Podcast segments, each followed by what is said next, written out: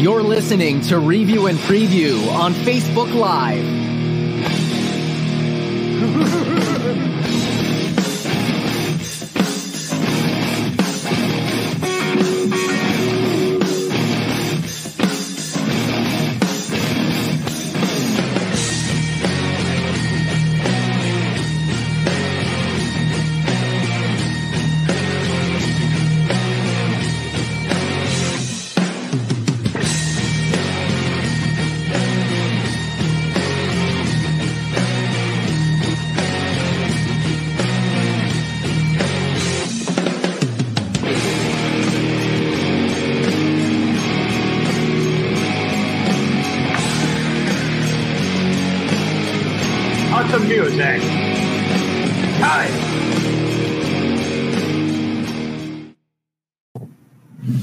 It's showtime, everybody. Good evening. Welcome to Review and Preview. I'm your host, Tom Scavetta, joined alongside my lovely co host for the evening, Hank Indictor. Uh, little background here, uh, change just for this week, folks. Apologies. I um, have to use my green screen. Hank, how are you doing?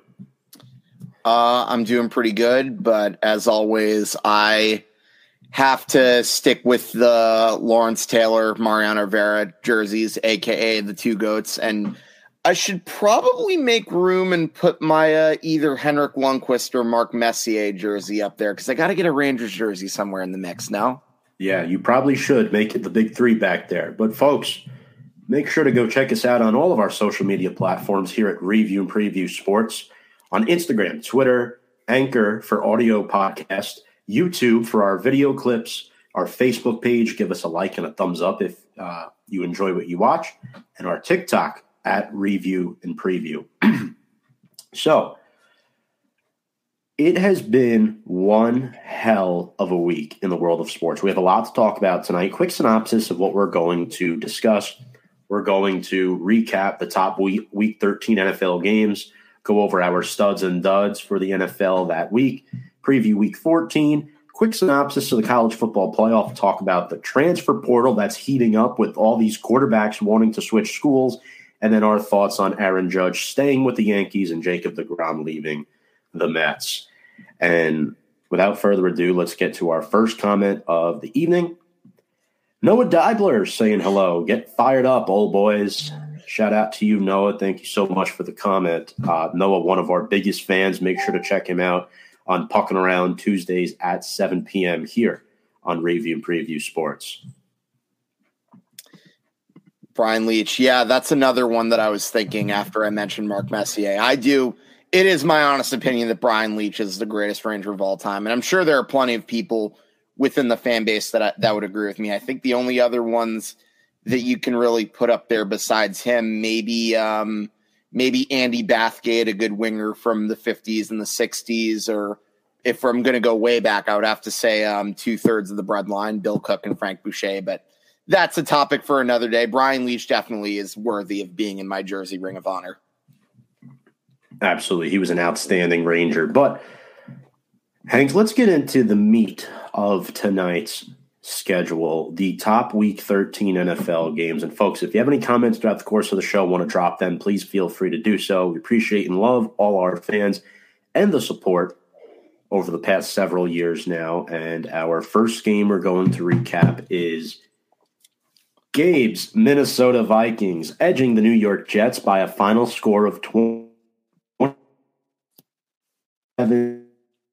Mike White is human. After all, he threw the game clinching interception to Camryn Bynum with 16 seconds left in the game. The Vikings are now 6 and 1 at home this season, improving to 10 and 2 overall. Hank, the Jets gave the Vikings a good run for their money. They did, and I figured that would be the case, but ultimately, you know, I think if you're a Jets fan, one of your takeaways is I don't know that you can even think about going back to Zach Wilson. It seems to me like Mike White, based on what's been happening lately, has been giving the Jets the better chance of winning the games. And by the way, I do want to give a shout out to uh, Nick Morgeson. I'm sure he's probably watching, and of course, Gabe Flayton. Both of those guys I was talking about with this game in depth. Both of them are fans of the teams that are playing. So that was a lot of fun on our last episode. And Tom, I'm sorry we couldn't get you on that one, but I was glad to see you jamming it up in the comments by the end of that show too. Yeah, that was an awesome show. I uh, was very happy about that. Another comment from our boy Garth Michael Patrick saying, "What's up? Let's go at the gym, killing it in your guys' honor." Garth, we appreciate you. Um, big fan of ours. Big fan. Oh, Garth's a legend. Um, the Vikings aren't an elite football team this year. Um, you know, defensively, their strength is not their secondary at the moment, outside of Harrison Smith. Um, Garrett Wilson had a game going for 160 plus receiving yards. Um, the Vikings did a pretty good job moving the ball down the field. Nothing um, pretty deep. Justin Jefferson limited to just 45 receiving yards. Gabe told us on the show last week that the Jets would do a good job closing in on Justin Jefferson, forcing Kirk to throw to other options, which that's exactly what the Jets defense did. Sauce Gardner did a really, really nice job. Um, so I was very happy to see that for the Jets' perspective. But look, Hank, the Jets are still the seventh seed after 13 weeks. I still think they have a shot to make the AFC playoffs this year. It'll be interesting to see how they come back against the Buffalo Bills because that's definitely a very challenging matchup for for them and for the Vikings. They're at Detroit next week, so um, two good football teams. Minnesota just got the little edge off the Jets. Yeah, no, I think you pretty much nailed it on the head. The Vikings are definitely in solid contention for the NFC. And, you know, their chances of going to the Super Bowl may have just gotten a lot bigger with some injury news that we'll talk about. But obviously, we have to talk about our New York football giants tying the commanders. And, Tom, what do you say about a tie? Like this this is never like well actually no, it has happened in our lifetime, but we were in diapers during the beginning of the Jim Fassel era. So obviously we don't remember the 7-7 tie week 13 of the 97 season, but 25 years later, you know, same uh same result, same team, although albeit in a different location because that the last tie was actually in DC at FedEx Field. That was the that was the Gus Frerotte headbanger, if I remember correctly. Yes, it was. You have a fond memory, my friend. Um, yeah, as Deanna comments, no Rangers tonight? Question mark. Actually, let me show Deanna my shirt right here. This is my reverse retro shirt from Weebly Blue. Hank's always got to pull that one out on us. Um, and if you really look closely behind the LT jersey, that is a Rangers fathead. Yeah. Uh, Hank, you, you, my friend, don't learn. You continue to go to games, Rangers games, Yankees games, Giants games, even when they're losing. That is one stand up fan right there that loves his sports team. So shout out what to you. What can you. I tell you? I'm a glutton for punishment. Absolutely. Um, yeah, the the Giants. I definitely wasn't expecting a tie, and we're going to save most of this recap for tomorrow night on on Big Blue Avenue. But it's tough. I mean, with the way the game was played late, uh, this is this kind of makes sense if you believe it or not. Um, here's the way I look at this game. Washington won six out of their last seven, and nobody expected the Giants to.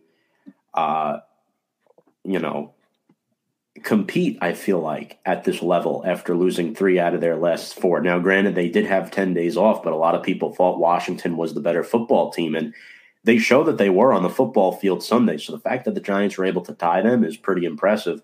Despite controlling most of the fourth quarter, you can blame two moments in this game for why the Giants didn't win. The Darius Slayton drop, which was horrible, and then the Jon Feliciano taunting penalty after Slayton made a nice catch. And um, I'll say this very nicely: Jon Feliciano should not be in Big Blue next season. Um, By the way, Tom, you notice uh, one person who is not getting the blame from you, and rightfully so, shouldn't be getting the blame from you. Daniel Jones. Why, yes. Yeah. Look, man. Uh, Garth says with these Giants flashbacks, I think Hank is training for an appearance on Jeopardy. Um, Yeah, I mean, look, I think it's fair game now. Didn't the 21 day champ just lose last night on Jeopardy? Yes, he did. He got beat by a really good, I think he was a professor too. And that was one of uh, Chris's close games, actually. He was only up by 700 heading into Final Jeopardy. So I had a feeling that was going to be, be the one. And sure enough, he got tripped up on a really tough Final Jeopardy question. So good for Andy overtaking Cris Pannullo, but Chris obviously has nothing to be ashamed over 25, 21 wins, and you know he will obviously earn the first spot in the new Tournament of Champions. So yeah. definitely a great run after what was also a really good Tournament of Champions not too long ago. Steve says feels more like a loss than a tie. Uh, yes, tie always leaves you with an empty feeling. It's definitely tough. This wasn't on Jones. He has been playing his ass off. Oh yeah, um, 200 yards through the air, 71 on the ground, no turn. Uh, he did have the fumble early, but after that, he was turnoverless. Again, no interceptions. Uh, what he's been able to do with guys named Darius Slayton and Isaiah Hodgins, who's been a diamond in the rough, five catches for 44 yards and one touchdown, um, shows you that Daniel Jones deserves to be the quarterback for at least the next season or two with the way he's been playing this year in Big Blue, Hank. Do you agree with that? Absolutely. And I want to piggyback off of uh, what Steve previously just said. I don't know that a tie is necessarily the worst thing in the world. I mean, definitely it feels like a missed opportunity for the Giants, especially with those plays that you just mentioned. But I mean, this very well could help us because let's say they end up um, being close with Seattle, the Giants could end up leading in what now that there's a tie, I'm going to have to use one of my favorite John, one of my low key favorite John Sterling sayings, the all important loss column. That's very true. Um, Steve has another good comment that I like to address. It amazes me how many Giants fans keep pilling on the guy. He's doing. I think, I think piling is the piling. word is. Pardon, my eyes are deceiving me. Um, he's doing the best he can with the lack of weapons. Um, yeah, we just mentioned Isaiah Hodgins had five catches. When that man has five catches, uh, clearly you have a lack of weapons. So um, give credit to Jones. Uh, give credit to Evan Neal. He had a great game, even though Slayton had the bad drop. He was consistent for the most part. Daniel Bellinger back in the lineup. That was a sign in the right di- direction. And the defense, Hank, five sacks. Kayvon Thibodeaux finally getting another sack. Azeez Ojulari back in the lineup. Fabian Moreau back in the lineup. We knew Taylor Heinicke was going to get his receivers their fair share of yards. But for me, offensively, what hurt the Giants was the play of their interior O line giving up four sacks. Uh, Daron Payne and Jonathan Allen really did a nice job for Washington. And I think all in all, um, these two teams are very evenly matched, and now week 15, that game being flexed to Sunday night football is going to be uh, basically another playoff game for us. Yeah, and you know, I'm not going to lie, this one actually has me pretty nervous, and the reason I say that, Washington is a bye week at, like this week, mm-hmm. and you know they're going to be looking at film over the Giants, whereas the Giants are going to be playing the Philadelphia Eagles. And to prove that Tom isn't lying about me not learning, I'm actually entertaining the idea of looking at tickets for that game, but that's a topic for another day. But either way, you know that's going to be a very, very tough battle for the New York Giants. But is it impossible? I mean, look, the Eagles are riding a high 11- and one record, but there is always a chance that they could have a letdown. And look, Washington is the only team that gave Philadelphia a blemish thus far on the season.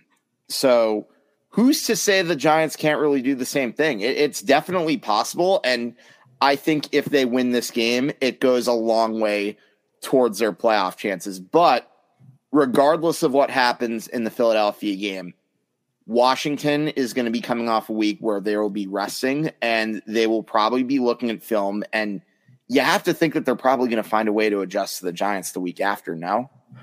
Yeah, but at the same time, too, we have a tough challenge in Philly, which could better prepare us for that Week 15 matchup against Washington, which is a counter argument you can make to that point. But yeah, you're right. It is concerning. You know, Washington has two weeks off to prepare for us again. And speaking of Philly, here we go, uh, blowing out the Titans 35 to 10. The AJ Brown revenge game, eight catches, 119 yards, and two touchdowns. That leads to the firing of Titans GM Jon Robinson after seven seasons. I'm amazed that the timing of this firing of their GM, um, man, really speaks volumes to how I guess he drove this team into the ground, not liking the return maybe they got for AJ Brown. But let me tell you something.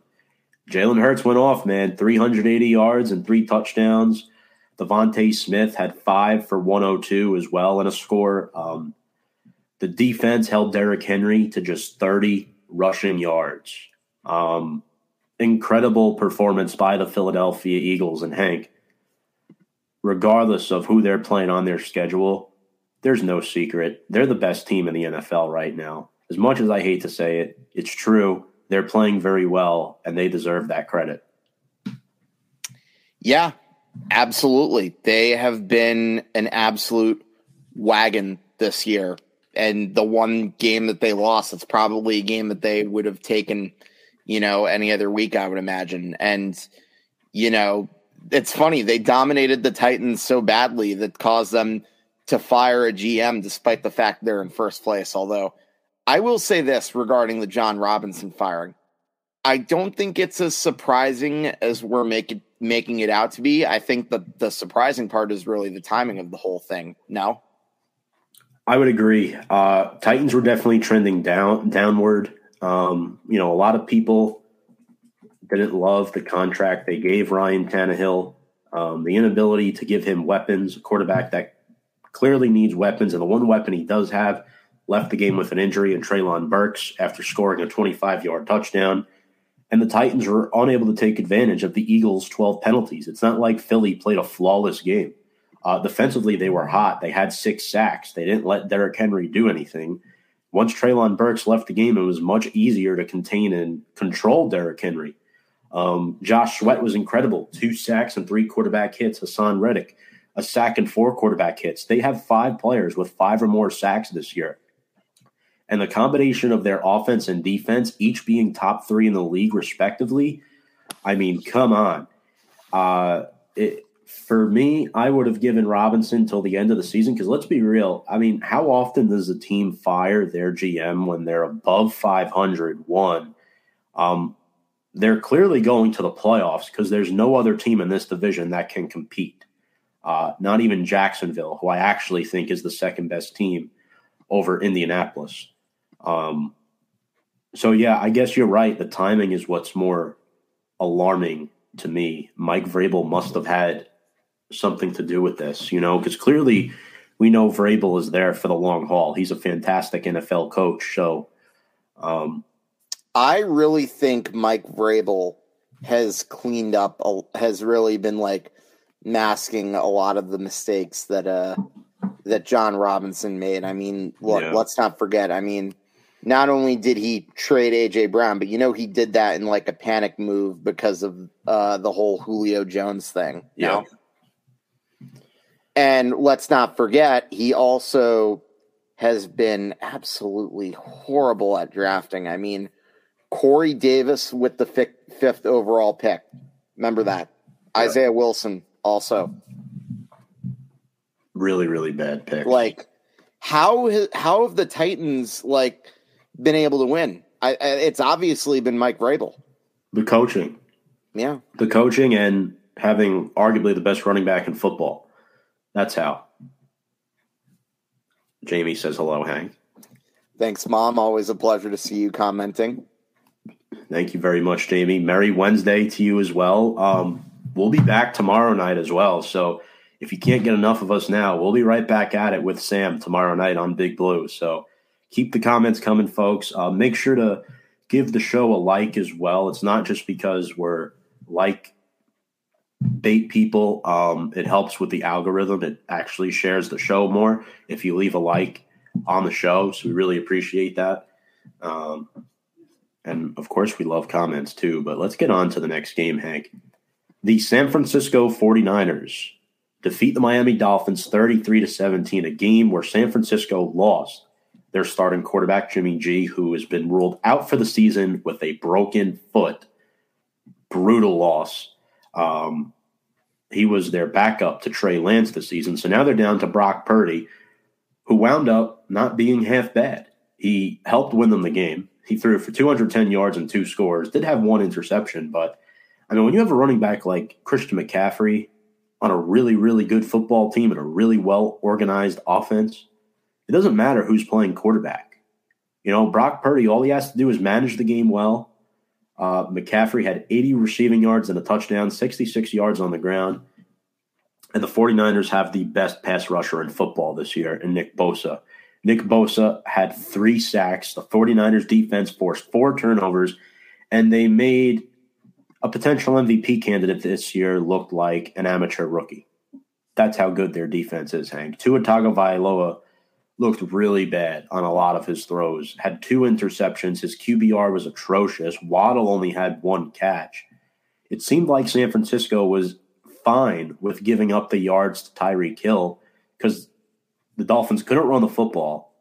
They couldn't get the ball to Waddle. Shanahan has studied his protege. He knows what he likes to do, and vice versa, of course. But I mean, I'm sorry, you know, it, it, it, it was tough going for Miami on Sunday. Yeah, no, I thought Miami would have a chance there, but obviously the Niners are an extremely deep team, although I still wonder if that's a, if that injury to Jimmy G could very well be conference altering because I mean that was pretty bad. And say what you want about Jimmy G, he wins games. No, he does. He wins games, and you know while you still got weapons like CMC and Deebo and and I, I, still do. I still have my concerns about the 49ers going forward. But as far as you know, the Dolphins go, I think they'll definitely bounce back. I mean, it's not T- Tua hasn't really had too many bad games this year. No, he hasn't. But Sunday was one of them, unfortunately. Yeah. Um, McDaniel just got out coached. I mean, credit to him. He admitted like I screwed up. He even said that on a hot mic. So again, Miami's offense was not good. They only ran for 33 yards. They were 0 for 7 on third down, and San Francisco controlled the ball for 40 minutes. That is how the 49ers win football games, and they did it. Shout out to them. They're 8 and 4. Uh, we'll see if they can beat Tom Brady and the Tampa Bay Bucs this week. We'll get there, but um, even without Jimmy G, they're still looking good as far as their division goes. Let's see if they can keep it up. Steve has a question. Is Vrabel the best ex player turned coach ever? Uh no, there are plenty that I can think of who are excellent. Tom Landry, Mike Ditka to name a few. Hmm. Ditka was also one of the best tight ends in NFL history too. Mm-hmm.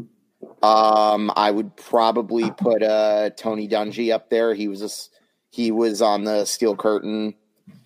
Maybe throw in uh, Don Shula and uh, Marty Schottenheimer. The the list goes on and on, but no, I, I would probably call that a stretch. I think there are other historically good ones.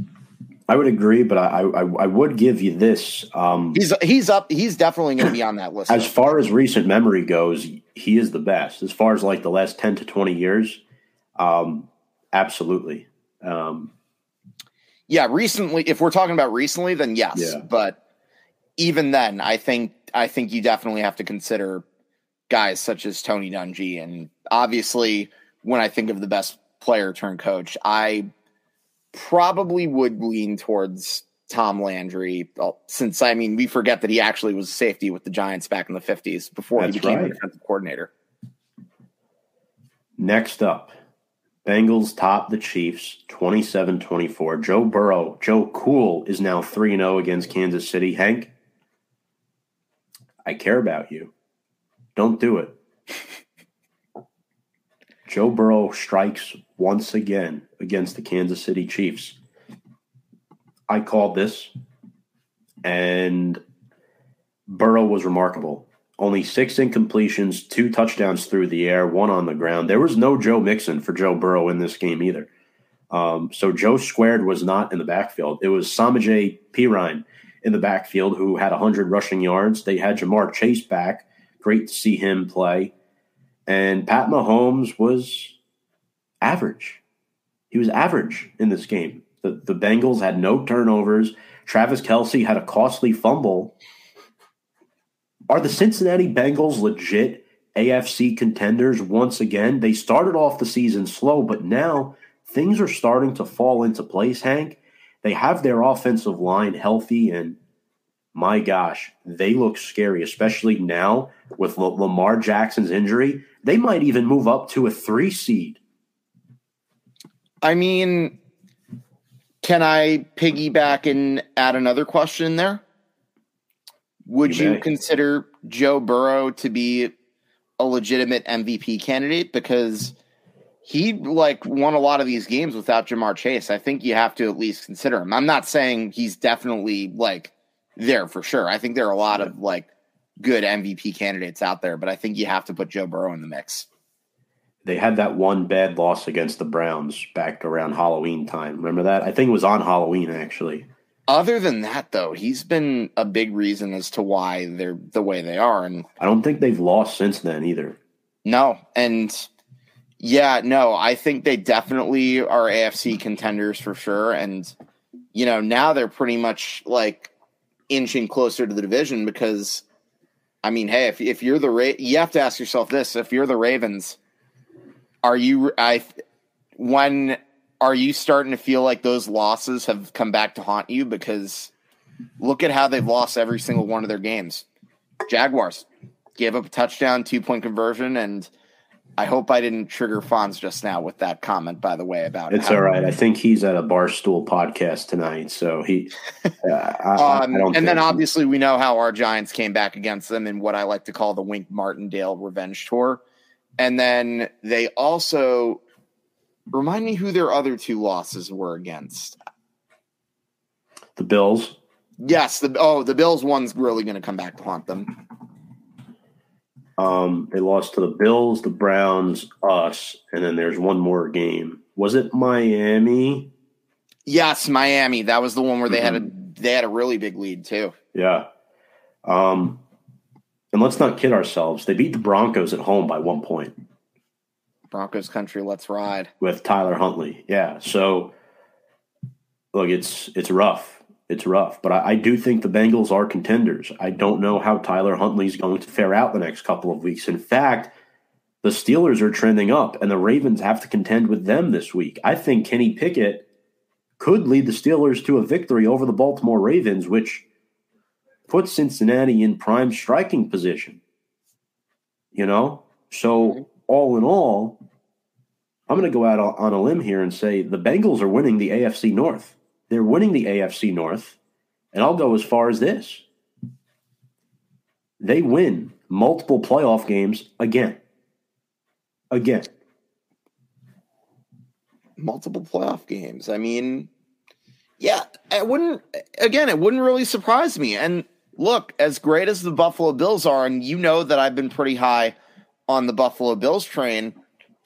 How do we know that the Von Miller injury isn't going to be one that significantly impacts them? Right. Well, with the way the seating is right now, the Bengals would play the Chiefs. Um, or, okay, the Bengals would not play the Chiefs. If the Bengals were to beat the, I think the Bengals are the five seed right now. So they would wind up playing the Titans. So they'd play them, and then they'd have to go up against Buffalo. But if they win the division, they'll get the sixth seed, and then they'll get either the Chiefs or the Bills. Right now, it would be the Chiefs because the Bills own the head to head tiebreaker. So that that's how that would play out. But again, there's a lot to be seen, and I think the Bengals have inserted their name as a third team in the AFC that could potentially contend between the Chiefs and the Bills. And I'm not sleeping on the Dolphins, but they have to win a playoff game before I view them as a contender. I'll tell you this though, I am very high on Tua despite his, you know, average showing. Yeah, I mean he's had a very very good season. And speaking of very, very good seasons. I'll tell you somebody who has not had a very good season, and it's been Tom Brady. Uh, the Bucs rally to beat the Saints on Monday Night Football by one point. The Saints led 16 to 3 with just over five minutes left in the game in the fourth quarter. And Hank, 45 year old Tom Brady proves everybody wrong once again. 10 play. What up? Speaking of don't do it, I care about you. Yeah. 10 play, 91 yard drive in just under two and a half minutes. And then an 11 play, 63 yard drive in just under two and a half minutes to win the football game. Incredible performance. Um, two touchdown passes late, Cade Otton and then Rachaad White to win the game. Lavonte David and Carl Nassib really stepped up defensively. The Bucs defense did a good job stopping Alvin Kamara just 26 yards on the ground, and now all of a sudden people are calling for Dennis Allen to be out in New Orleans. But the bigger question is, Hank, is Tom Brady back? And don't get me wrong, I never think he left, but is he mentally back? You get what I'm saying? Is he mentally back in that football mind and ready to lead his team to a playoff run?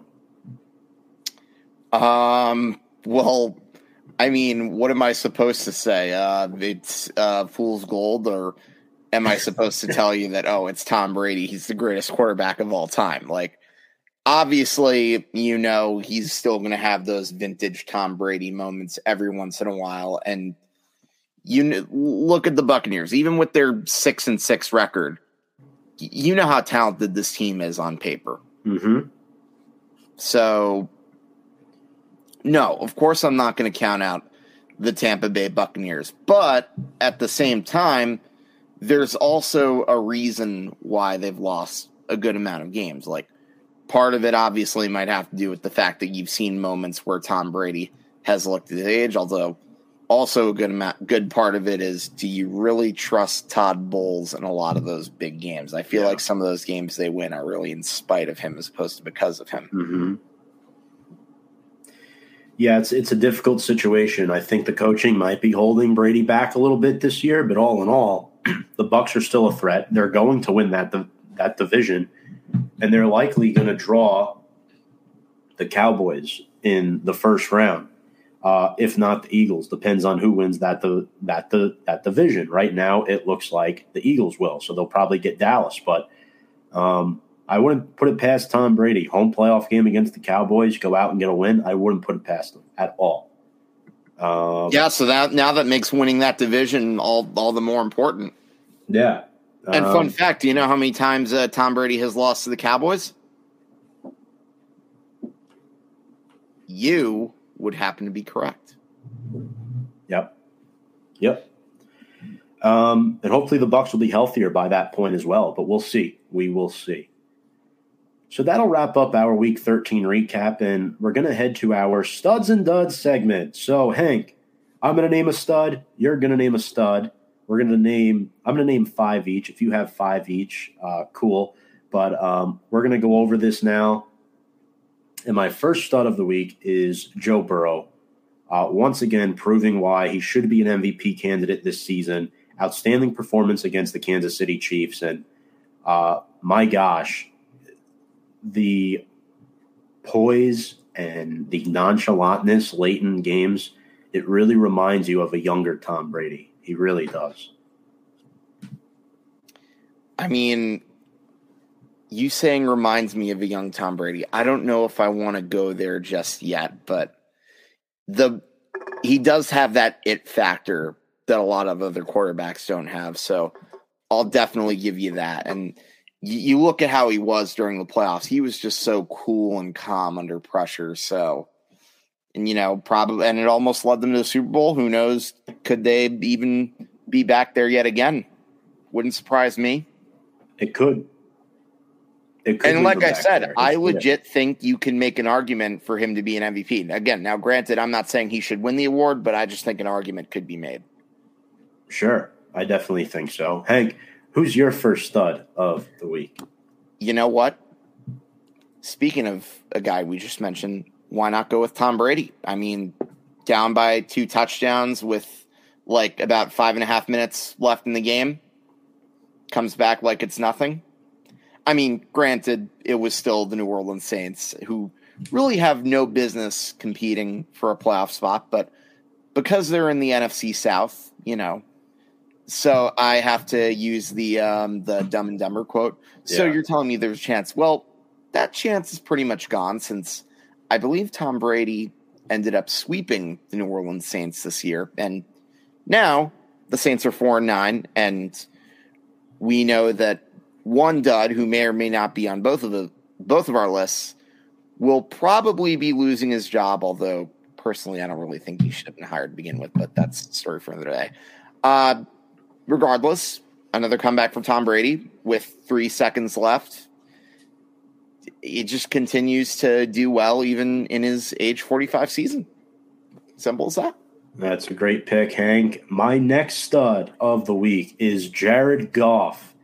Goff had a remarkable performance as the Detroit Lions defeated the Jacksonville Jaguars 40 to 14, his second season up north in Detroit. Goff is really hitting it on the last few weeks. They're now 5 and 7 and they have a huge game against the Minnesota Vikings. Um, in fact, I believe the Lions are currently second place in their in their division they still have a chance for a wild card. Uh, very important game at home against the Minnesota Vikings this week, um, partially due to the fact he has Amon-Ra St. Brown back healthy. And even though they traded TJ Hockenson earlier this season, Goff is still finding ways to get it done. And, you know, it's a very, very impressive feat to accomplish. Um, luckily, he has a good offensive line in front of him that allows him time to throw and deliver the football. But, man, uh, Jared Goff had a really good week 13. Yeah, I uh, like that pick. I would actually, to follow up, go with Amon-Ra St. Brown as my next uh, stud. I think definitely the performance, the both of them go hand in hand, were a big reason as to why the Lions were able to, you know, destroy the uh, the uh, Jacksonville Jaguars. But I mean, it's funny. I was kind of high on both of those teams before the season, and yet they both were facing a four and seven record and pretty much needed to win to somehow uh, sustain any chance of uh, you know playoff chance. I definitely agree. That's a great pick. He was one of my honorable mentions for this week. So I'm glad you picked him.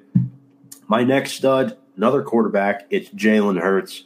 A 380 yards, the outstanding performance, putting up 35 points against the Titans defense, led by a defensive minded head coach. I mean, it's absolutely outstanding. Hurts, MVP candidate this season. Uh, he, he's been outstanding. Uh, again, I wouldn't put him as far as an MVP candidate, but a lot of people are putting him in that category, and he's clearly doing something right. He's playing like a top 10 QB in the NFL right now, and you have to give him the love words due. Uh, Jalen Hurts continues to flourish, and the Eagles are flying high at 11 and 1, heading into a Week 14 NFC East battle with the Giants. Jalen Hurts is my next stud of the week.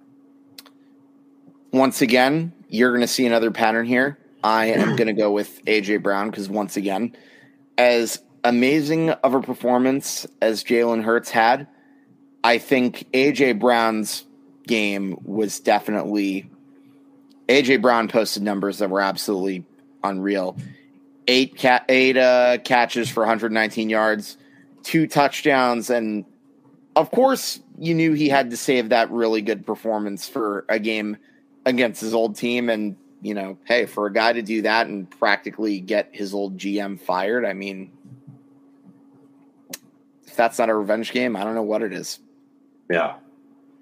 That's a good pick. Also on my honorable mentions. And my last stud of the week, since he took Tom Brady, I'm going to go next up and say Josh Jacobs, the NFL's leading rusher from the Las Vegas Raiders, who all of a sudden are in the mix for a playoff spot.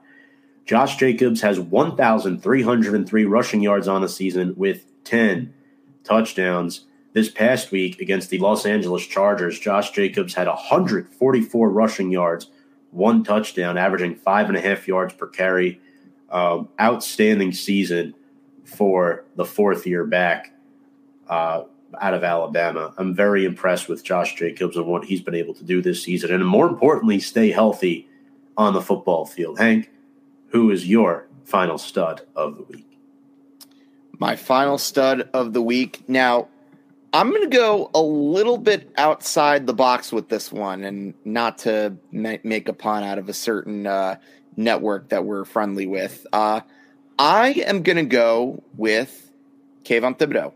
Now, why would I go there, you might ask? Well, he had a big sack in the game for the Giants, and one that I thought was this close to helping the Giants win the game. And while the numbers might not say that, he continues to improve and put more pressures on the quarterback. He had four in that game, and over the past few games, he actually has had a total of 13 pressures, six QB hits, six, and six hurries. I think he is slowly developing into a star, and I think now that Azeez Ojulari is healthy, I think he's going to get even better with the bigger the games this season. I, I really think that. Mark my words. I agree. I think that's a really good pick. Um, under the radar pick for sure. But let's move into our duds. Um, my first one is the Los Angeles Chargers head coach, Brandon Staley. Again, going for it five times on fourth down is not okay with me, especially in a very pivotal divisional game. Uh, just not a good look. Uh, again, it just seems like he's lost out there coaching the game, and the Chargers are six and six due to the fact of his coaching and all the injuries they've suffered. You know, I feel like Justin Herbert should have been up there as an MVP candidate this season, and unfortunately, he's not uh, due to the fact that you know the Chargers aren't calling the necessary plays and putting him in positions to succeed. I think if you get in a coach that more suits Justin Herbert's needs and the team needs as a whole, um, you know, I think the Chargers would be much better than six and six. But Brandon Staley is my first dud of the week. I'm going to go with another coach, and I mentioned him beforehand, and I kind of spoiled it, but it's going to be Dennis Allen. Why you would hoard a timeout like that in the fourth quarter, I have no idea. And Tom, can you tell me what is it with these coaches this year and just like trying to hoard these precious timeout? It's like ah, I want my timeout. I don't want to lose it. I got to keep it as close to me as all times. Yeah. That's a good pick. It's definitely a good pick. I mean, hell, the Saints are four or nine for a reason, right? Um, ask um, ask Jeff Saturday and Todd Bowles the week before against the Browns how that worked out. Exactly. my next dud, and Noah's going to really appreciate this. If you're watching Noah, click, click. Marcus Mariota. Yes, I said it. Mariota. Uh, he had another pedestrian week, continues to prove why he's a bridge quarterback for the Atlanta Falcons. And they're now five and eight. And Mariota's future is very unclear. Again, clearly a favoritism acquisition in the offseason because he spent time with Arthur Smith previously um, he's not sure where his mind's at, he said in an interview. So, is there a chance he gets benched for Desmond Ridder soon? I think so. Um, if the Falcons want to make a run at the NFC South title, I would put in Desmond Ridder sooner than later. Um, you want to see what you got in this kid, and who knows, right? You know, Mariota's going to give you inconsistent numbers, and that will not lead you to a playoff berth, in my opinion. Desmond Ridder, it's unknown. The Falcons could go either really south or really north with him at QB. And the fact that Drake London couldn't get involved in the offense at much at all until this week tells you everything you need to know about Marcus Mariota. I mean, yeah, I like that pick too. And how about I go with uh, shamed quarterback? For you to, you know, kind of segue. Uh, Deshaun Watson. I mean, look, yeah, he, um, yeah, you congratulations. You beat the you beat the Houston Texans. You only really you only really had 167 yards and the touchdown and interception. Do you do? You did you did it against the Texans. Okay, what am I supposed to give you a trophy?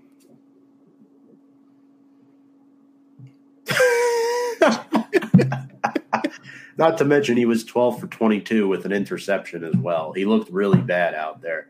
Uh, he he looked a little bit rusty, and you know what? Uh, yeah, he's a clown. He he's been a clown since uh, last season when he was holding out with his contract. But uh, Deshaun Watson, good pick. That was one of my picks as well. So I'll just get into my next one, and it's the entire Indianapolis Colts offense. Five turnovers. Matt Ryan looked awful. The offensive line sucked really, really bad, and their O line is supposed to be really, really good. Uh, with Bernard Raimann, Quenton Nelson, Ryan Kelly, Braden Smith. There's so many good players on that O line, and they just disappeared this week.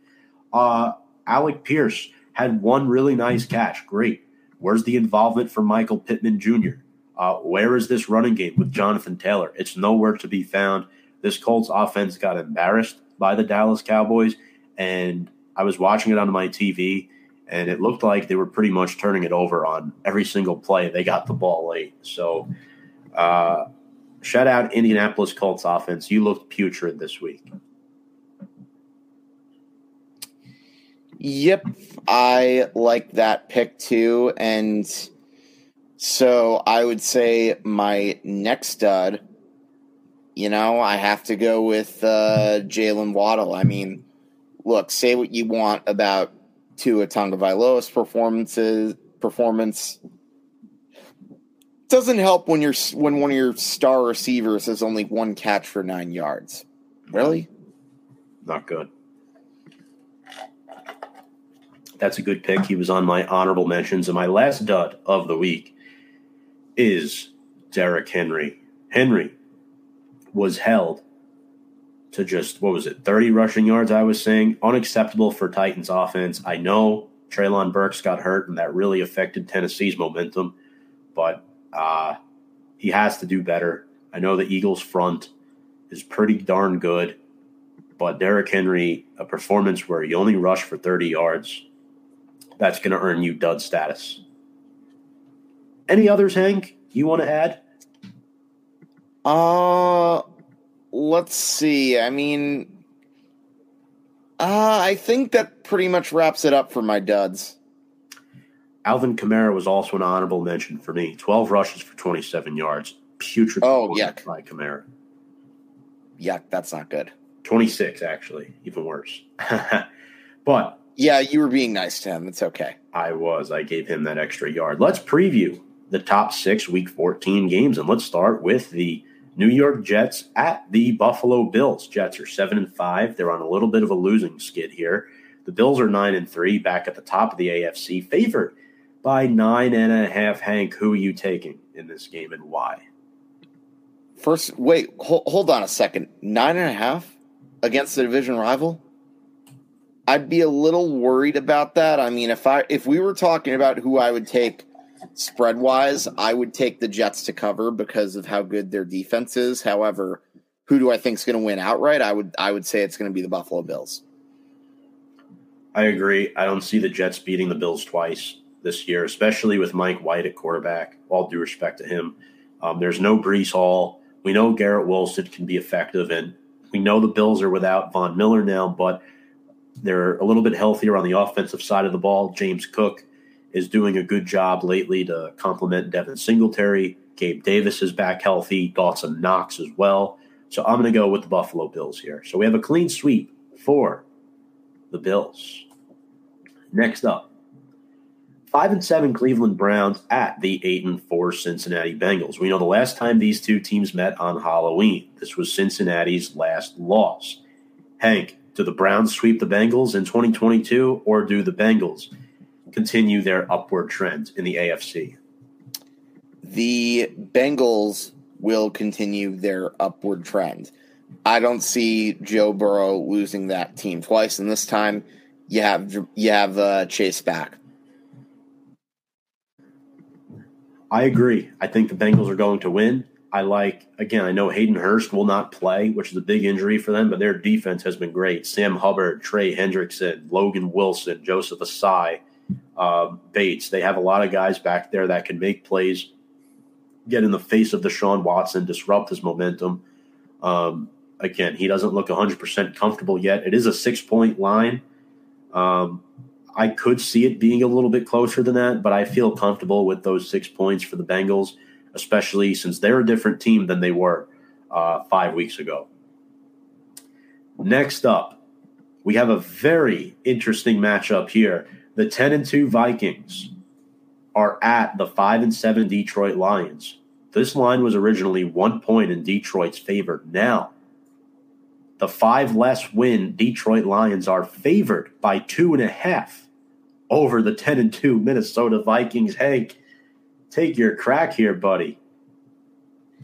I am going to go with the Minnesota Vikings because I think they're simply a powerhouse. And as much as I think Detroit will definitely make this a close game, I have a bad feeling this is another one of those games where Dan Campbell's some gonna somehow gonna find a way to screw up. And that's no offense to you, Tom, because I know you and I both love Dan Campbell. I just don't like some of the calls that he's made this year. Yeah, that's definitely a tough one. Um, look, at home, Minnesota barely beat Detroit this year. Minnesota has dominated the division. Um, we know that Patrick Peterson's a little banged up. Cam Dantzler has been uh, eligible to return off of injured reserve, which is a huge lift for the Vikings defense. Um, something about this road matchup worries me a little bit. I could view this as a trap game for the Vikings but ultimately, I do think they win by a minimal margin again. Um, again, the Lions are favored by two and a half, so clearly Vegas knows something here. Um, but let's see. D'Andre Swift is healthier now. Amon-Ra St. Brown is in sync, but here's the problem. The Vikings have Hockenson now. Last matchup, they didn't. So give me the uh, Vikings to win off a game winning touchdown for TJ Hockenson to put a gut wrenching blow to his former team. Sorry, Dan Campbell. All right, next up, um, should we go over this game now or should we wait? I uh, all right, let, let's go to the Bucs at the 49ers. The Bucs are 6 and 6. They're taking on the 8 and 4 San Francisco 49ers. Brock Purdy is now at quarterback. The 49ers are favored by three and a half at home. Hank, are you still riding the San Fran train even with Brock Purdy on, on their center? All I'm going to say is, Tom, don't do it. I care about you. I am going to go with Tom Brady. Not that a 49er win would necessarily surprise me, but, you know, I mean, it's Tom Brady. He's going to come back to haunt one of probably many teams that could have taken him, but still, uh, let me just uh, bring up this one name Giovanni Carmazzi. You know who that is, right? Mm-hmm. I know who you're talking about. Yep. Uh, I, you know, I'm mad that you picked the Bucs because I was going to do it, but um, the 49ers are five and one at home. They're a very dominant home team. The Bucs are not that good on the road. Um, they've been very inconsistent this year. Didn't they just lose to the Cleveland Browns two two weeks ago? So that track record on the road is not looking too good. Um, I like the 49ers run game to keep Tom Brady off the football field, minimize his chances. Um, I'm going to go with the 49ers here to beat the Buccaneers. I'm going to go a little different on this one. All right. Uh, next up, we have the 8 and 4 Miami Dolphins at the 6 and 6 Los Angeles Chargers. Hank, who do you got here? I am taking the Miami Dolphins. And do you want to know why? Let's just say, even with him admitting that he screwed up yesterday, there is no way I am going to trust Brandon Staley over Mike McDaniel. And not to mention, I am also really high on the Tua train. And look, you knew the Dolphins are probably going to lose a game eventually. They're going to bounce back against the Chargers. Sorry, Garth. I like Miami here as well. Um, I like Waddle to have a better game. Mike Gesicki. Uh, uh, on defense is pathetic. So I think the Dolphins are going to win on the road. They are favored by three. So we agree there. And a bonus game I'm adding here. The four and eight Jacksonville Jaguars will be on the road against the seven and five Tennessee Titans. Hank, who do you got in this one? I upset special. Give me the Jags. Wow. Any reason why? Because it's going to be one of those divisional games where I just have a feeling Tennessee has a slip up. Now I ask you this, and you you already know where I'm headed with this. Oh, I know, I know. Doug Pederson, Mike Vrabel. Doug Pederson, Mike Vrabel. Ah, give me the Titans. Mike Vrabel and the Tennessee Titans get back on track, improve to eight and five on the season. They're the better coach team. Again, ran into a tough nosed Philly team last week. Um, I can't see them losing again this week to the Jaguars.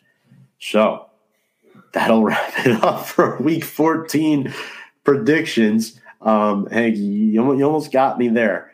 Um, moving on to our next segment, we're going to talk about some college football. And I'm excited to talk about this. The college football playoff has been revealed, and the top four teams are listed below. Georgia will be taking on Ohio State. Uh, Georgia is the one seed. Ohio State is the four seed. And then the Michigan Wolverines, the number two seed, they'll be taking on the TCU Horned Frogs. 12 and 1. Hank, did the committee get this one right this year?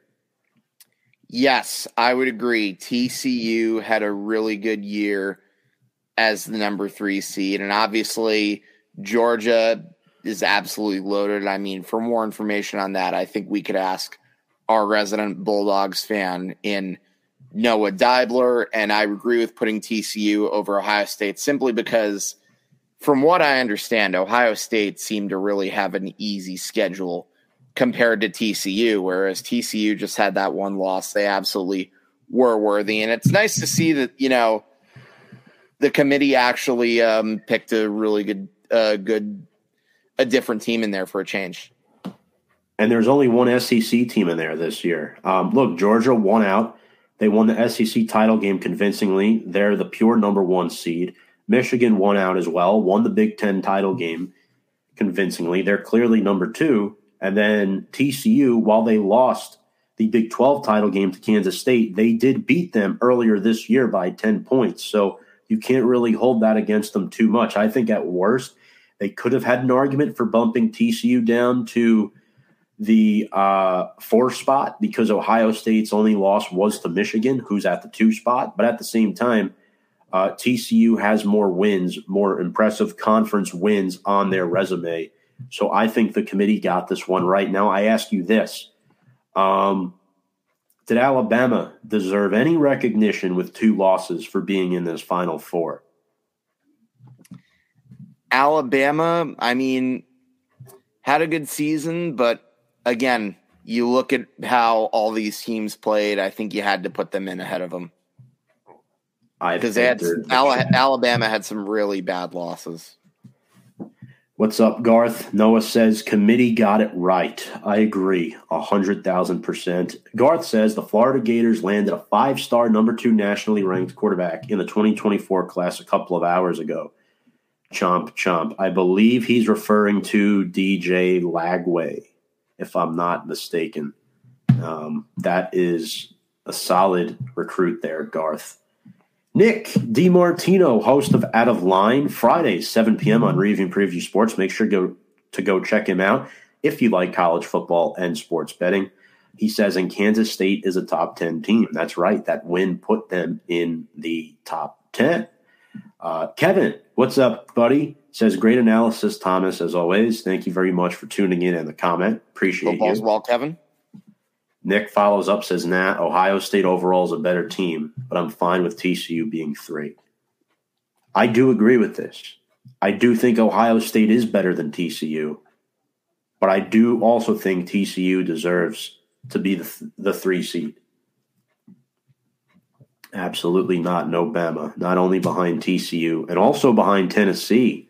Wow. Wow. Okay. I don't know if I'd put Bama behind Tennessee only because of that nightmare loss they had to South Carolina, but two losses and no conference championship appearance. Man, the hate for Alabama is roaring in the comments section, folks. Um, folks, stay tuned. We're going to be talking about the quarterback transfer portal in just a few moments. Um, says committee did a good job. The committee always gets it right at the end. Nick D, the question of the entire night: What are your picks? Um, I feel like that's been a common question asked to Nick lately. Uh, Nick, what are your picks? We'd love to know. Um, if you want to save them for out of line, that that's cool too. But uh, we always love Nick's picks. Now we move on to the segment I've been dying to talk about this evening. The college football transfer portal is wild. Quarterbacks have gone wild, switching wanting to switch schools, putting their name in the transfer portal. And I'm going to plug a, a ticker here. This doesn't include everybody, Hank, but it includes a lot of the high profile names everybody needs to know. Spencer Sanders, DJ Uiagalelei, Austin Reed, Kedon Slovis, Devin Leary, Graham Mertz, Mikey Keene, Drew Pyne, Hudson Card, Brennan Armstrong, and Drake Maye. Those are the top 10 to 11 guys we have here on the card. Um, this doesn't include Cade McNamara, who's already landed with Iowa. Um, this also doesn't include a few other names, but um, Hank, I'm looking at this man, and a lot of these guys, um, you know, DJ Uiagalelei, one year of eligibility. He was rumored to Notre Dame today, and I absolutely hate that. There's no way Notre Dame goes out and gets DJ Uiagalelei after he's gone 0 2 in South Bend over the last three seasons. He's an ab- absolute shit show quarterback when it comes to big games. I don't know where he's going to end up, but it better not be South Bend. Yeah, I would definitely, I can definitely see that. And um, Spencer Sanders is another guy that, like, I'm a little concerned with. I see that he has his uh, passing yards are pretty high, but I think the percentage the 57.6 percentage though with uh, Oklahoma State, that's kind of a red flag. Yeah, uh, he's been shitted on a lot. We have some comments here. Noah says, I'm glad the transfer portal isn't like it was five years ago, where you needed to give up your firstborn child and an arm and a leg to transfer. But this is a bit insane. 1,300 players in the portal, last I checked, roughly 10% of all the FBS rosters combined. I do agree. It is a little absurd. I don't know if there should be more um, uh, requirements for a player to transfer. Florida has contacted multiple of those guys as far as who's officially in the portal. Leary is my number one choice. says it went from zero to 100 in a theory. Uiagalelei to UCLA or Cal. I I think so because I can view him as a Pac 12 quarterback 100%. Every time I would pick Oklahoma State to win a game, Spencer Sanders would go 10 for 20 for 129 and three interceptions. yeah. I mean, before this season and the bowl game against the Fighting Irish last year, Spencer Sanders was not a good quarterback. Austin Reed is an interesting name out of Western Kentucky, a G5 quarterback, led his team to eight wins this year. Um, Austin Reed wants to transfer to a Power Five school. Kedon Slovis transferring again after going from USC to Pittsburgh. Uh, his stock has really declined as far as the NFL. But one player I really want to pinpoint, Hank, is Devin Leary, uh, New Jersey kid, local guy, spent five seasons at NC State and has one year left of eligibility. I don't know about you, but this is my number one pick for Notre Dame. This is who I want Notre Dame to land. Um, I think he'd be a really good quarterback for this team. I could also see him landing in the Big Ten um, I think he's looking to get out of the ACC. I could see Leary potentially landing with, um, potentially even an, an, an, Ohio State team because Stroud is going to the NFL. So I, I, think this could be very interesting. Maybe a Purdue. I'm not. I'm not sure, but Leary is definitely a highly coveted name on the market. Yeah, let's um let me take a look at him. I mean, his numbers numbers look pretty good to me. I think that would definitely help for sure. As Tom, uh, yeah, and we actually just got breaking news. Oh, what's up, Hank? Breaking news. We, what's we up? do have breaking news. Uh, according to Noah Dibler, Drake Maye announced he is returning to UNC in 2023. Time for so. I guess we can. take his name off the um, ticker there, the transfer portal. Noah, uh, who from ESPN confirmed that? That's what I want to know because I'm very, I'm always a little skeptical to trust ESPN. So if you could let us know who from ESPN reported that, that would be much appreciated. Um, I'm going to look up myself, but and uh, Garth Garth just brought up a fun fact. Broke Philip Rivers stats at NC State last season. Wow. Yeah, I mean, oh, here he is 20 minutes ago. Drake Maye returning to North Carolina. Yep, he's right. Okay, cool. And Leary, yeah, Leary is a veteran. He unfortunately he had a season-ending injury that really hurt NC State and the Wolfpack. So I really think Leary could be a good quarterback for the Irish. That's where I want him to land. I could also see him going to an SEC school. Uh, Graham Mertz, Mikey Keene, and Drew Pyne, three under the radar quarterbacks that are transferring. Mertz with two years left of eligibility, Keene with three, and Drew Pyne with three transferring from Notre Dame. Um, that'll be very interesting to watch. And then the the top three with Drake Maye returning now to UNC, it pretty much leaves Hudson Card and Brennan Armstrong. Those are two top names. Hudson Card, quarterback for Texas. He was the backup to Ewers this season, came in and did a decent job. Ewers is the guy. Card won't get much time there, so he wants out. And then Brennan Armstrong, one year of eligibility left, strong lefty quarterback out of UVA. Um, I'm interested to see where these two guys land. We have a couple comments here from Noah. He said, Can never leave this place. I'm a Tar Heel, he wrote on Twitter. Leary is comfortably the best quarterback in the portal. Welcome to UGA. Freaking Noah. Hartman is still a possibility, but only rumors thus far. That is Sam Hartman from Wake Forest. That would be an interesting get as well. Um, where do you guys think Hudson Card and Brendan Armstrong are, are landing? We want to know. I think uh, Hudson Card will stay in the SEC. I think Tennessee is an option, Hank, because Hendon Hooker is graduating. So Hudson Card could be a really good replacement for Hooker. Um, Tennessee, unfortunately, fell off the map a little bit this year. Yeah, I would definitely say probably, uh, I would say probably uh, not Notre Dame. I'd probably say more like a Southern school. I'd say Texas, sort of. I again, sorry, I'm not as like. Yeah, I mean, it, it's it's it's interesting though because he's he's playing in the SEC, but now with all this NIL stuff, like nothing's guaranteed anymore, you know. So that's why this is really interesting. And Noah says, "Oh, there we go. CFB talk on review preview fires me up. Sweet tea tomorrow night, old boys. Sweet tea tomorrow night after Big Blue Avenue. I believe they're on at eight. We'll be on at seven. Hartman could work for Florida in 2023 until that five star comes in for 2024. Garth says Tennessee depends on how much stock they've got. Incoming five star freshman Nico Iamaleava. Yeah, I forgot about him. Number two QB in the class that may have been promised a job right away. That's an interesting point, too. Um, I'm trying to look at who else could potentially. Bama's losing Bryce Young, but uh, they they have a pretty good backup. Um, I think the kid's name is Jalen something. Um, but yeah, man, if you have any comments on where these transfers might end up, the portal is going absolutely crazy. And Hank, I want to congratulate you. I know you're not the biggest college football guy, but your Michigan Wolverines did make the college football playoff. It pains me to say that. I know Steve would love you if he hears that, but I hate Michigan so much.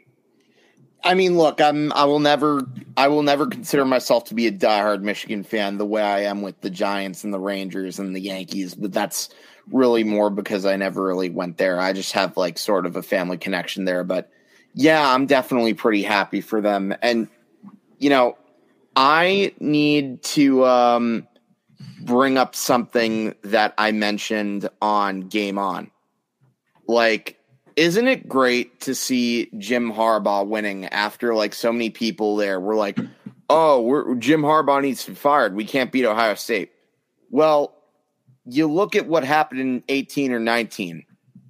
Who were you going to who was the better coach that you were going to get to even beat Ohio State? Like especially after they dealt with Rich Rodriguez and the infamous Brady Hoke era.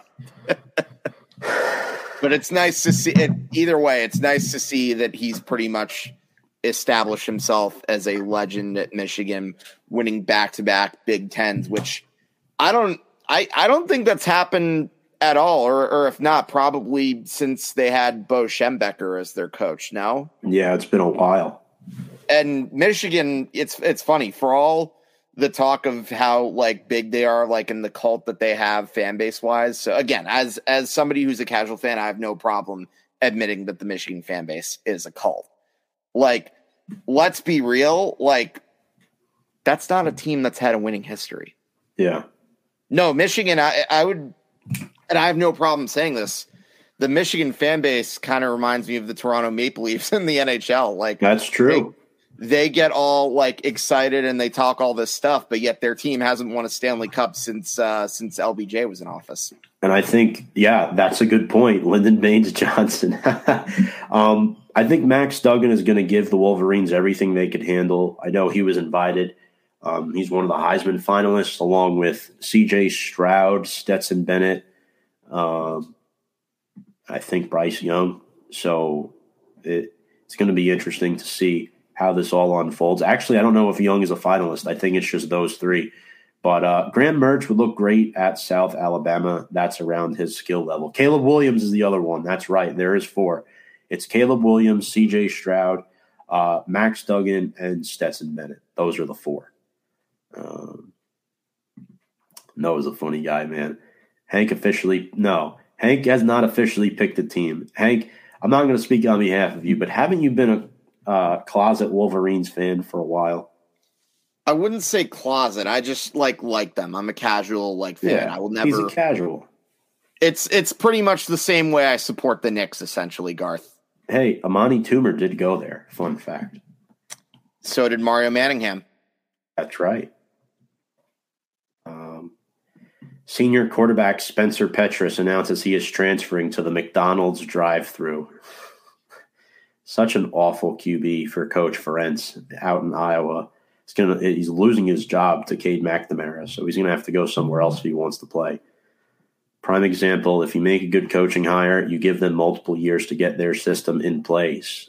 Uh, yes, because they they're inheriting players who weren't theirs. So the perfect example is Marcus Freeman or even Napier for your Gators, Garth, right?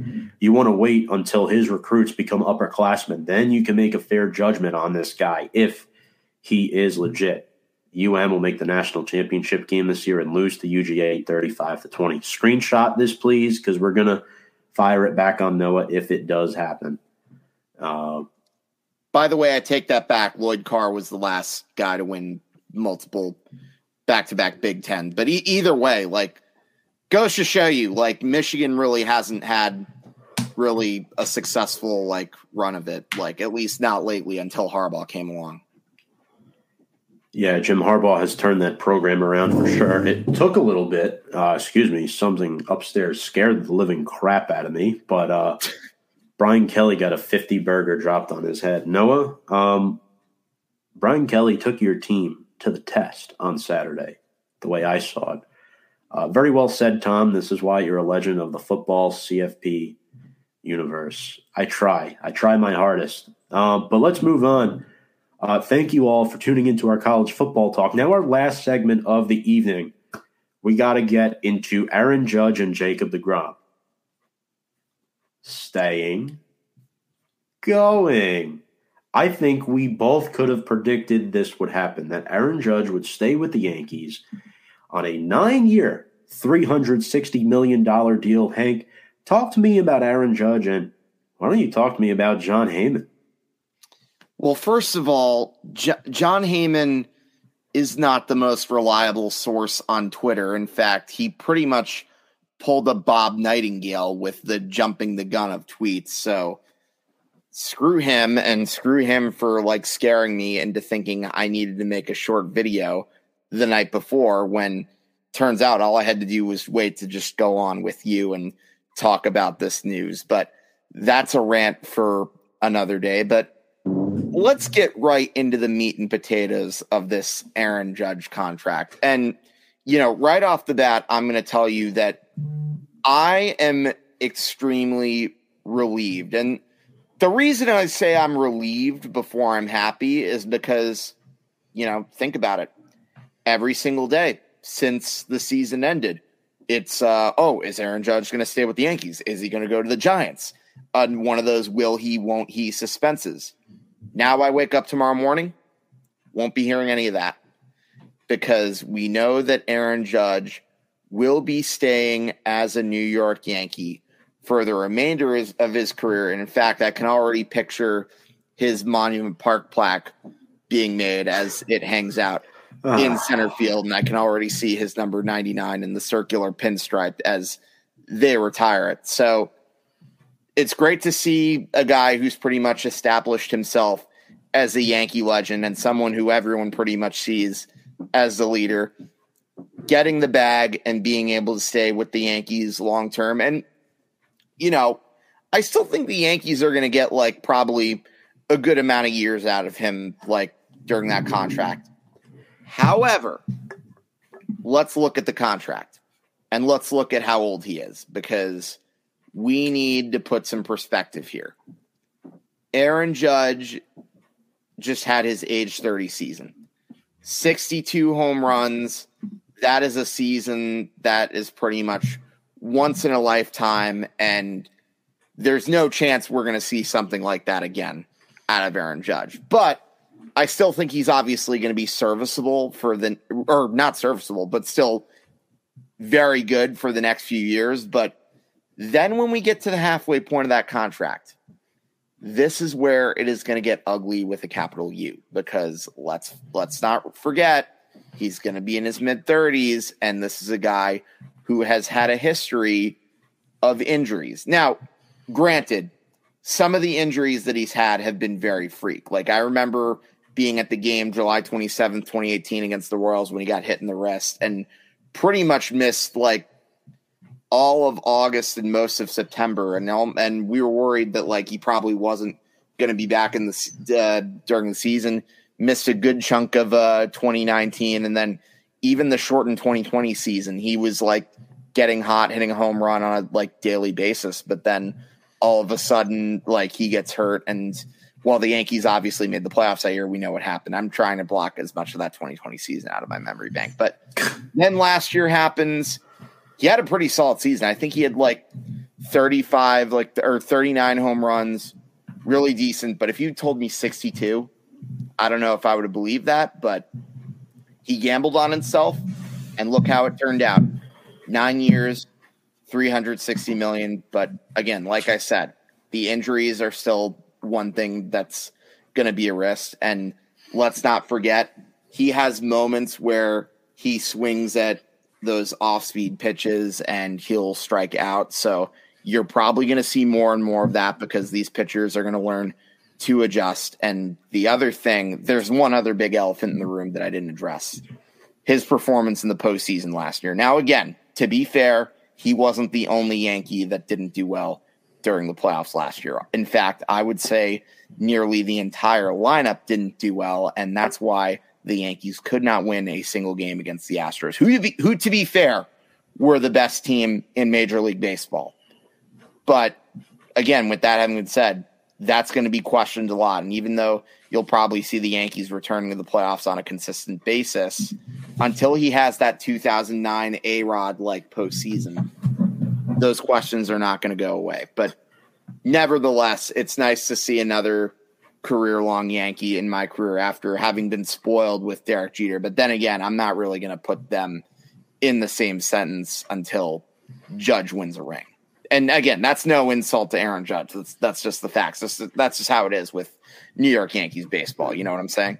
Yeah, and it was interesting too because Hal Steinbrenner had to seal the deal from his vacation in Italy because um, apparently didn't somebody get a higher bid on him? Wasn't it the Padres or something? It was. They offered him 400 million, but you know, I think really what it all was was Aaron Judge wanted to stay here. I think the only other team that really would have been a realistic possibility would have been the Giants, and that was because He grew up in the Bay Area. That was his hometown team. But, you know, it turned out I think he was really just using the Giants as like Leverage. bait during this Yeah. whole thing. And, you know, this was obviously a Hal Steinbrenner move because I mean, Yeah. look, you know, if you saw how Brian Cashman was talking to Judge during the negotiations, and if you remember what Brian Cashman said during the Derek Jeter documentary about that ugly negotiation, then you know that Hal definitely stepped in because he knows as a businessman we can't be losing a lot of our fans. I mean, let's face it, if if Jon Heyman's tweet wasn't what we would call fake news, how many pitchforks and torches would you be seeing at Yankee Stadium right now? And I totally agree with Noah's comment right there. Jon Heyman should get boat raced. I agree. Look, at the end of the day, my my opinion about this contract is it's a lot of money. It's a lot of years, but it had to be done.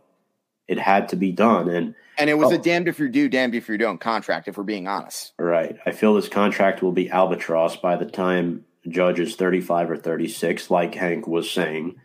And I Uh, don't I don't disagree. And let me give you um, three names for you. Mike Trout, Albert Pujols, Yeah, Miguel Cabrera. What do those names have in common? similar Guys who were fate. signed past 30. Well, actually, Mike Trout wasn't signed past 30. I take that back. But two of the three that I mentioned, The longevity. Albert Pujols turned out to be a disaster. Miguel Cabrera, although again, I would also argue that the Tigers were just as much at fault for that because they never Mhm. should have put him at third base. That's neither here nor there. Those are examples of of why you got to be careful with giving a long term contract to somebody like that past age 30. Look, I'm happy for the Yankees that he's back. I think he's a huge part of this uh, ball club, uh, this lineup, and he's a huge part of the power hitting as well. And he's a great fielder, so I think he's the full package, and he's that five tool athlete that you want to keep in the Bronx. And the Yankees got the job done. So shout out to the Yankees. Now we move to the other side of town in Queens where Mets fans were not so lucky. Before I get into this, I just want to get into a couple comments here. This shows the difference between the Yankees and the Mets, in my opinion. Doesn't matter how successful each one is in the regular season. The Yankees can keep their players, the Mets can't. They will never be the number one attraction in the MLB, let alone their own city. I don't know if I entirely agree with that statement. I think deGrom left for a different reason than that. Um, deGrom will win. Also, AL, Noah, did you forget that we had Robbie Cano and he ended up leaving? AL Cy Young, Semien and Seager will make the All Star team. Rangers win seventy five games. Um, all right, Well, see, here's the thing about the Rangers. Like, let we me forget that they have an in, that they're building something interesting with like Bruce these young pitching prospects such as Kumar Rocker and Jack Leiter. Let me let me let me get into the Degrom stuff, Hank, because I I want to I want to get my share in here. All right, so Oh, go for it. Sorry. this was very expected for the Mets to uh, not re-sign Jacob Degrom. Jacob Degrom did not want to be in Queens anymore. Uh, he wanted to get his family out of New York City, and I can't blame him. Um, you know, this is, in my opinion, some reasons outside of baseball are the reasons why Jacob Degrom left. Um, five years, 185 million is a lot of money. Again, if you look at it from a baseball perspective, the Mets won 101 games last year. deGrom won five of those games. He had 11 starts. He won five of those 11 starts, and the Met, and the Mets won six of those 11 starts. That production can be replaced. Um, my my issue here that it's unfortunate is that um, I'm much more high on Jacob DeGrom than let's say a Max Scherzer or even a Justin Verlander at 39, 40 years old. Um, so at the end of the day, DeGrom is a good, likable guy, and unfortunately, those likable guys that fall under the radar sometimes, you know, good personality guys, they don't want to stay here because the city's too big, and you know, DeGrom grew up in Florida, so I'm not shocked that he signed with the Texas Rangers. Um, you mentioned Bruce Bochy is building something down there. I do agree with that. The thing is that Did, that's not going to come for right away. himself and his family. No, it's not going to come right away, but he made the best decision for himself and his family and his MLB future. and it wasn't with New York. And um, you know, I hope fans, Mets fans, can understand that. I hope they don't boo him when the Rangers come to town next season. I hope they cheer him because let let's be real, Mets fans. How many times did Degrom win us a baseball game that the Mets lost it at the end? How many times did Degrom get a loss for giving up one run and two hits through like seven, eight innings? How many times, Mets fans, did DeGrom win the Cy Young and barely finish over 500 record wise? Okay. There's a lot of reasons why DeGrom left. Um, the Mets failed Jacob DeGrom and not vice versa. Uh, they wasted his excellent years. He's still an excellent baseball player, and we saw it this year when he came back from injury. But before the injury started, where was the fault on deGrom? The fault was on the Mets. It wasn't on deGrom. The Grom was here before the Steve Cohen days, right? Um, he didn't even let the Mets offer him anything. My question is, Hank, can you blame Jacob DeGrom for not letting the Mets offer him a contract? My answer that to that question is no. You can't fault him. Yeah, and I don't really disagree. I think he's probably I think he definitely still loves the Mets. I mean, I'm sure when with time like you'll see him come back to Citi Field. He's going to go to the Old Timers Day, assuming that continues to be a regular Citi Field tradition while the Cohen family owns the team. And not to mention, I don't know. I don't know about his number getting retired, but you can definitely see him getting put in your favorite part of Citi Field, the right side of that entrance in the Jackie Robinson Rotunda. So, yeah, I would definitely agree that you can't blame him. And I think another reason you can't blame him is like I was getting at earlier, the Texas Rangers, people forget, are like trying to build something. You got Bruce Bochy being the manager. He's been there, done that, won three World Series with the San Francisco Giants.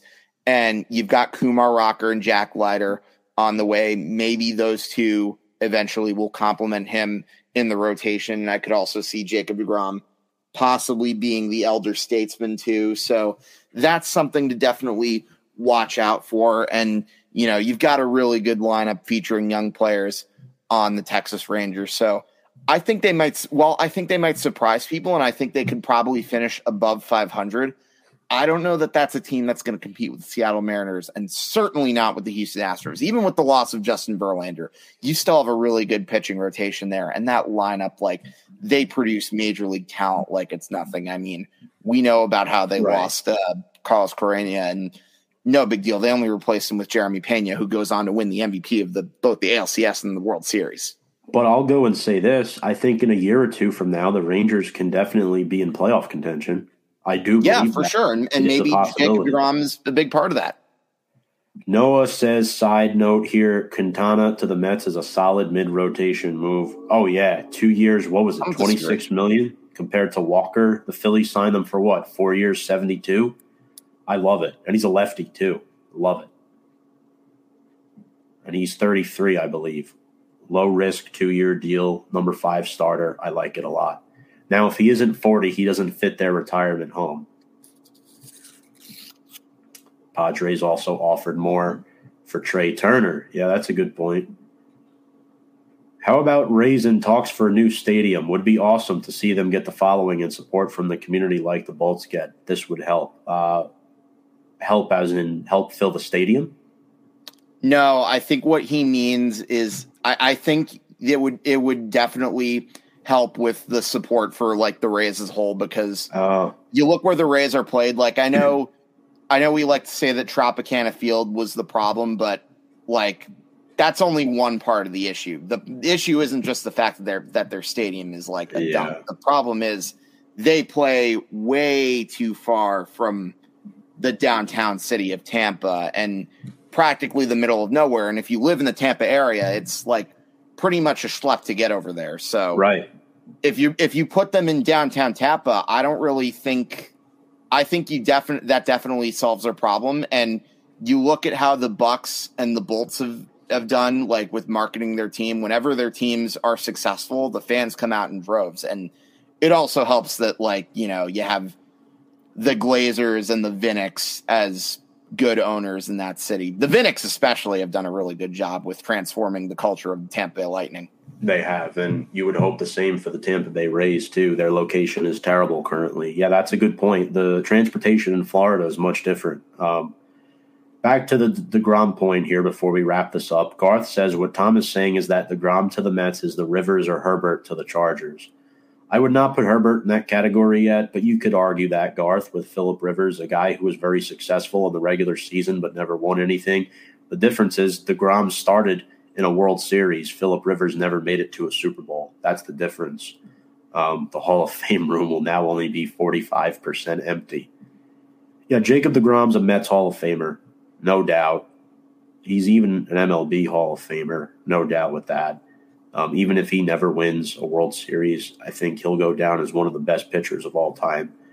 Um, I'm going to miss him. Look, it hurts. It definitely hurts, but I'm more at peace with this because I expected this. And that's why I don't get as caught up in the emotions as your average Mets fan does, is because you expect the worst to happen. You hope for the best, but you always expect the worst. And it's much easier as a sports fan to come to terms with things when you know, you've been hurt in the past. So, but Jacob deGrom will definitely be dearly missed as a New York Met. We wish him nothing but the best in Texas. Hank, I really appreciate you joining me here tonight. This has been a lot of fun. We talked about several different topics. Um, I'm looking forward to talking to you more about our beloved New York Giants tomorrow night on Big Blue Avenue. So that should be a lot of fun. Yeah, absolutely. And Tom, thanks as always for calling upon me to come and join you on review and preview. Even if it, even if more often than not, it's on short notice. You know, I'm pretty much on standby, and I'm always happy to come on, talk some sports with you. And of course, you know, I'm also always looking forward to Big Blue Avenue on Thursday, and should be uh, quite the game we have to preview there now it'll be very, very, very fun to talk about. And folks, remember to subscribe to our YouTube channel at Review and Preview Sports. Follow us on Facebook, Instagram, Twitter, Anchor, and TikTok as well at Review and Preview for all of our lovely exclusive content. Appreciate you all watching, and we will see you all next week. Have a good night, everybody.